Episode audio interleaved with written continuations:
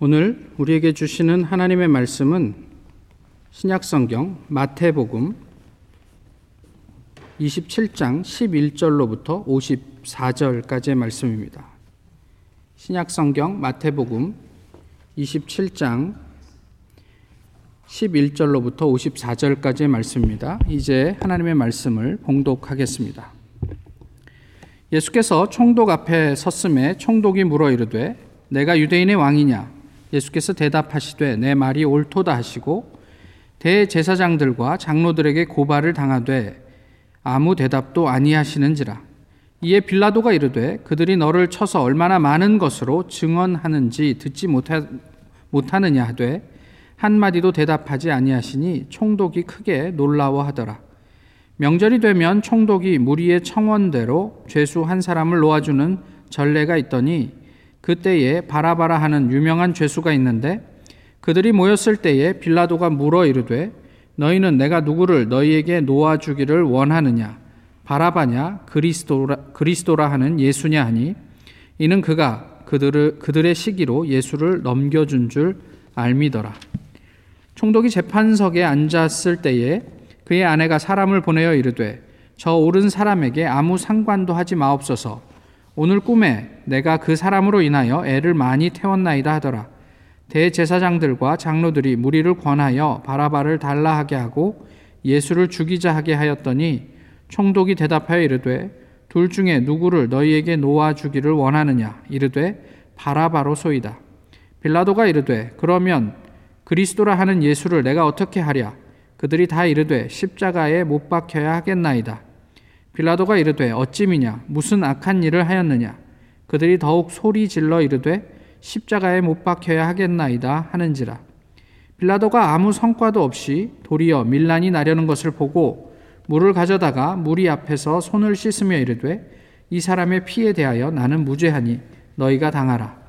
백성이 다 대답하여 이르되 그 피를 우리와 우리 자손에게 돌릴지어다 하거늘 이에 바라바는 그들에게 놓아주고 예수는 채찍질하고 십자가에 못 박히게 넘겨주니라.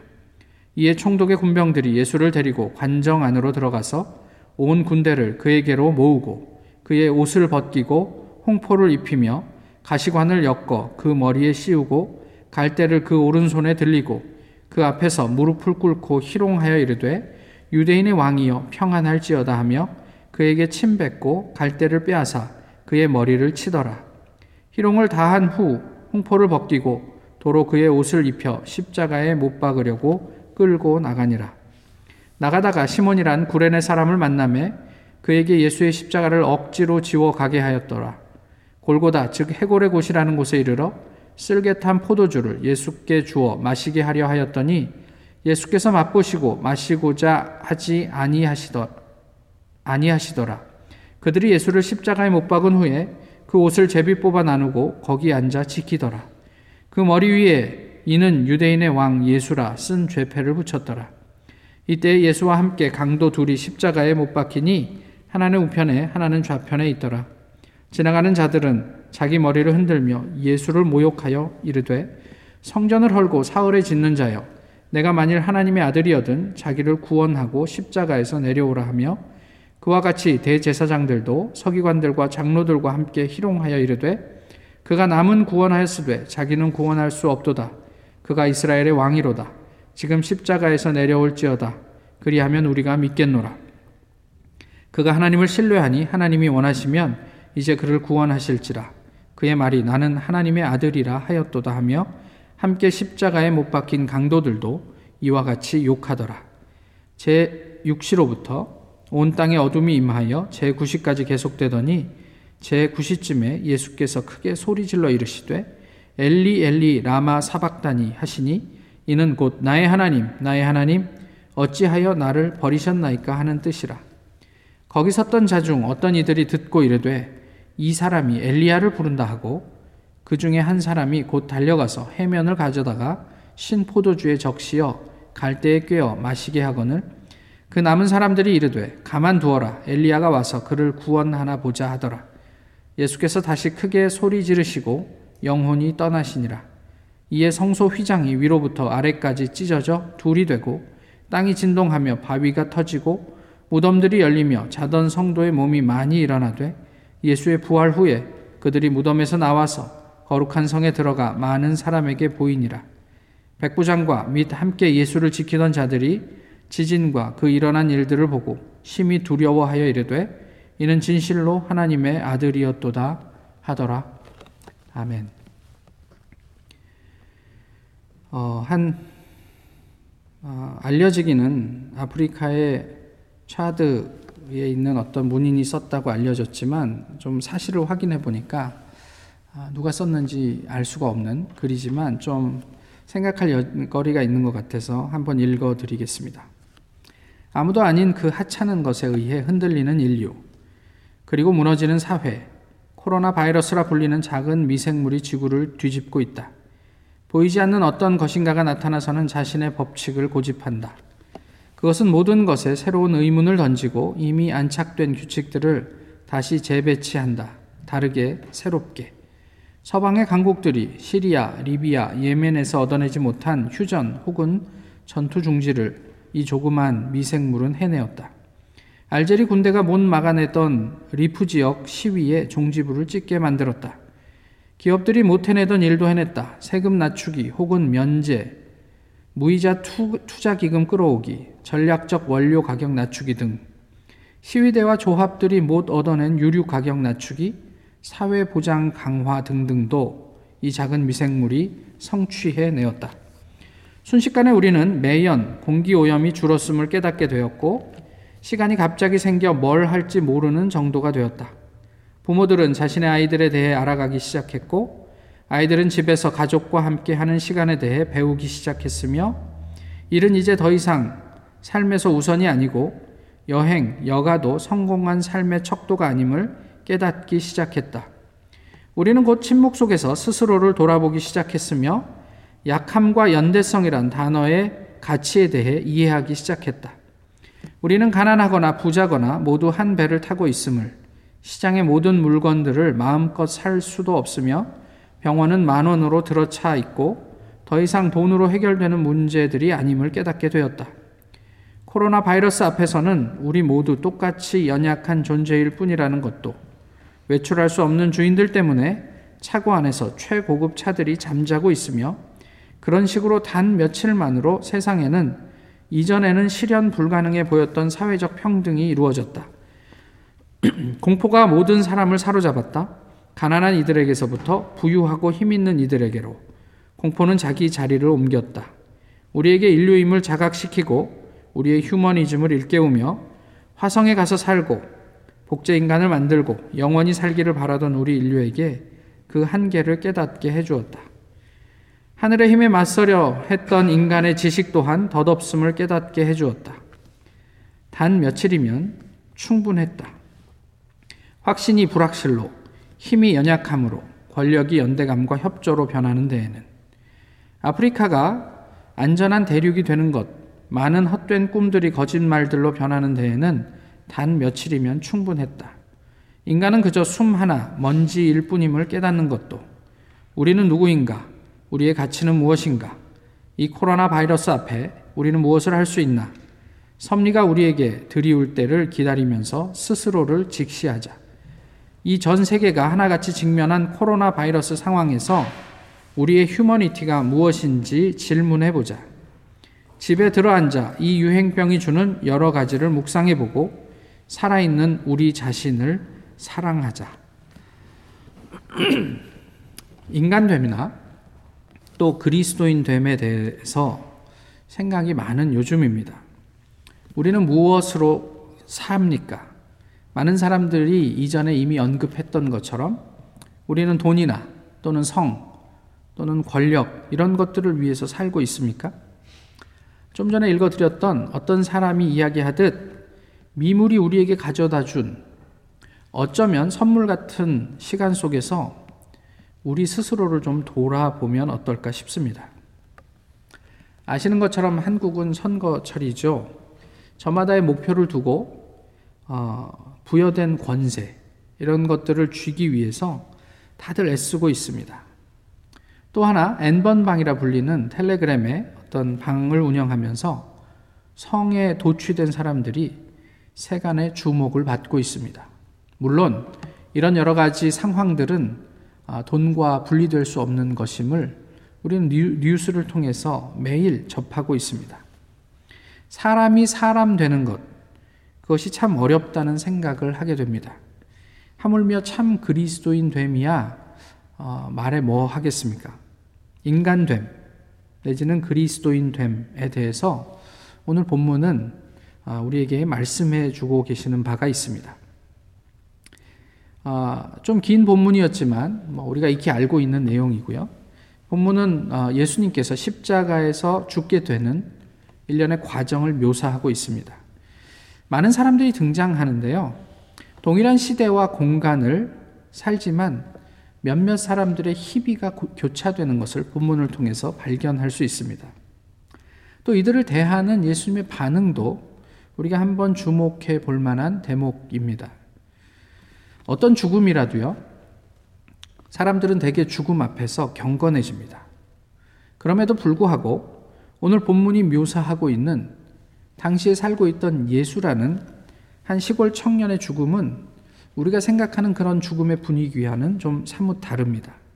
성경의 단어들만 우리가 좀 나열해 보아도 희롱, 침뱉음, 모욕, 욕설 등으로 죄 없는 죄인의 죽음이 한없이 짓밟히고 있습니다. 총독은 예수에게 자신이 그 예수의 생사 여탈권을 가지고 있는 존재임을 과시하고 있는 듯 합니다. 종교 지도, 지도자들은 예수와 경쟁해요. 어, 빌라도가 얘기했듯이 예수를 시기하기 때문에 자기에게 고발한 것을 빌라도가 알고 있었어요.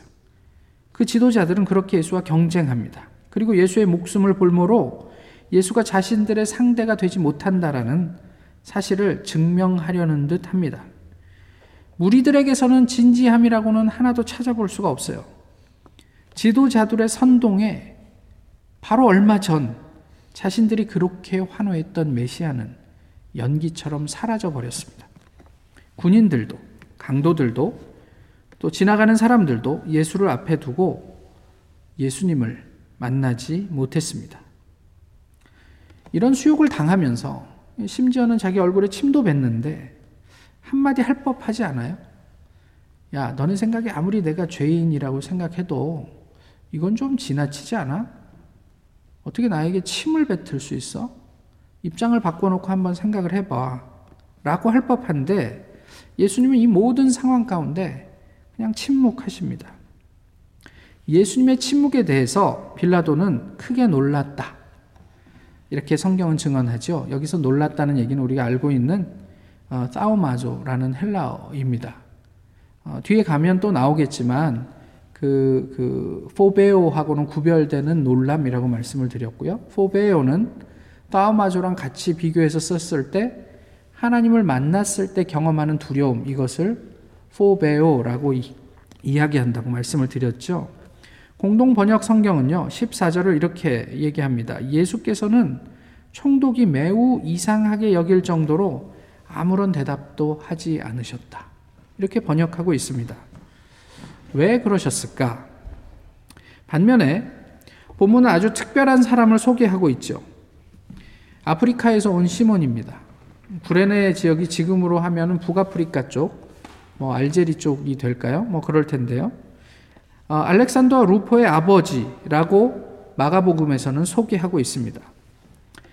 그 시몬은 하고 싶지 않은 일을 오늘 본문의 표현대로 억지로 감당하며 예수의 십자가 죽음에 동참했습니다. 이 경험이 시몬에게는 어떤 의미였을까요? 또한 의도한 것은 아니지만 예수님의 죽음을 지근에서 경험했던 백부장을 비롯한 일단의 무리들은 이는 진실로 하나님의 아들이었다라고 고백을 합니다. 성경은 이들이 심히 두려워했다라고 묘사를 하고 있죠. 어, 조금 전에 말씀드렸던 것처럼 어, 백부장이 예수님의 죽음 이후에 느꼈던 두려움이 포베오입니다. 그는 예수를 못을 박을 수밖에 없었던 사람이었지만 죽음의 일련의 과정들을 경험하며 그 안에서 하나님을 만났던 것 같습니다. 어느 공학자가 이런 글을 썼어요. 로봇 공학 개론. 가르치려면 인간을 알아야 하는데 난 인간이 다른 동물과 명백히 다른 점을 알지 못한다. 언어나 도구, 패턴 인식, 사랑, 잔인함이나 호기심, 탐욕, 거울 신경세포 등은 다른 동물들도 조금씩은 있다. 인간의 존엄성은 동물 중 힘센 놈이어서 오는 자의적 권력의 상징일 뿐인가? 결국 인간의 유한한 차별점은 뇌 신경세포의 두께 차이, 지능 차이 뿐인가? 인간보다 더 세고 똑똑한 놈이 오면 만물의 영장이라고요. 무엇이 그것을 증명합니까? 인간이 동물보다 나은 것이 무엇입니까? 평생 쓸 것을 손에 쥐고도 만족이 없는 존재. 더 가지기 위해서 이웃을 울게 하는 존재. 사람을 짐승처럼, 종처럼 대우하는 존재. 나를 뽐내기 위해 살인도 할 수 있는 존재. 가히 인면수심이라 할 만하지 않습니까? 사람의 얼굴을 하지만 짐승의 마음으로 살고 있는 것은 아닙니까? 이것이 만물의 영장이라 자처하는 사람들의 면면이라면 참 비참함을 금할 수가 없습니다. 나보다 더 센 사람 앞에서 나는 누구입니까? 우리보다 더 똑똑한 존재 앞에서 우리 공동체는 어떤 의미를 가지게 될까요? 예수님 앞에서 기고만장한 사람들, 세상이나 부할 듯, 세상 권세 다 가진 듯 만유의 주제 앞에서 치기를 부립니다. 아무 상관도 하지 마옵소서. 빌라도의 아내가 내 어제 꿈자리가 뒤숭숭하다며 이야기했지요. 이런 아내의 근심 어린 충고를 쓸데없는 소리라며 일축하고 그 부담을 덜기 위해 자신이 가졌다고 생각한 권세로 창조자를 죽음에 내주었습니다. 예수님은 그에게 이렇게 말씀하셨어요. 위에서 주지 아니하셨더라면 나를 해할 권한이 없으리니. 빌라도가 얘기했잖아요. 내가 너를 살릴 수도 있고 죽일 수도 있는데 왜 나에게 아무 말도 하지 않느냐? 이에 대한 예수님의 반응이 이것입니다. 위에서 주지 아니하셨더라면 나를 해할 권한이 너에게는 없어 라고 얘기한 거고요. 여기에서 쓴 권한이 엑수시아입니다. 저희가 얘기했잖아요. 엑수시아. 이것은 하나님의 두나미스가 아니란 말이에요. 예수님은 빌라도의 권세는 두나미스가 아니라 엑수시아라고 말씀하셨습니다. 하지만 재수 없는 사람, 구레네 시몬을 한번 보십시오. 억지로 진 십자가, 그는 이렇게 생각했을까요? 난 그런 사람이 아닌데, 그러나 사람들은 그에게 돌팔매질을 했을 것입니다. 그는 어떤 생각을 했을까요? 그런데 성경은 그가 초대 교회의 기둥과 같은 아, 존재가 되었다고 증언을 합니다. 로마서 16장에 보시면 뭐가 문제가 있는 모양이에요. 로마서 16장에 보시면 아, 바울이 마지막 그 인사를 하면서 어, 그 루포 알렉산더와 루포의 어머니에게 에, 무난하라. 그는 내 어머니라 이런 이야기를 했지요. 어, 어떤 이유가 있었을까요? 또한 시몬이 십자가를 졌다는 말은요. 마태복음 앞쪽에 보시면 16장에서 누구든지 나를 따르, 따르려거든 자기 십자가를 지고 나를 따를 것이라. 자기를 부인하고 자기 십자가를 지고 나를 따를 것이니라 라고 이야기를 하죠. 우, 우리끼리라도. 네, 일단은. 네, 그렇게 이야기를 합니다. 여기는 일하도록 내주시고 저희는 예배 드리시죠. 예, 그렇게 이야기를 합니다. 아, 오늘 본문에 나와 있는 것과 동일한 낱말이에요. 헬라어로 보면 십자가를 지다라는 것이. 여기에 어떤 의미가 있지 않을까 싶은 거예요. 이렇게 보면요. 시몬은 나는 그런 사람이 아닌데 보다는 도대체 이 사람은 누구지? 의 경험을 한 것이 아닐까 싶어요.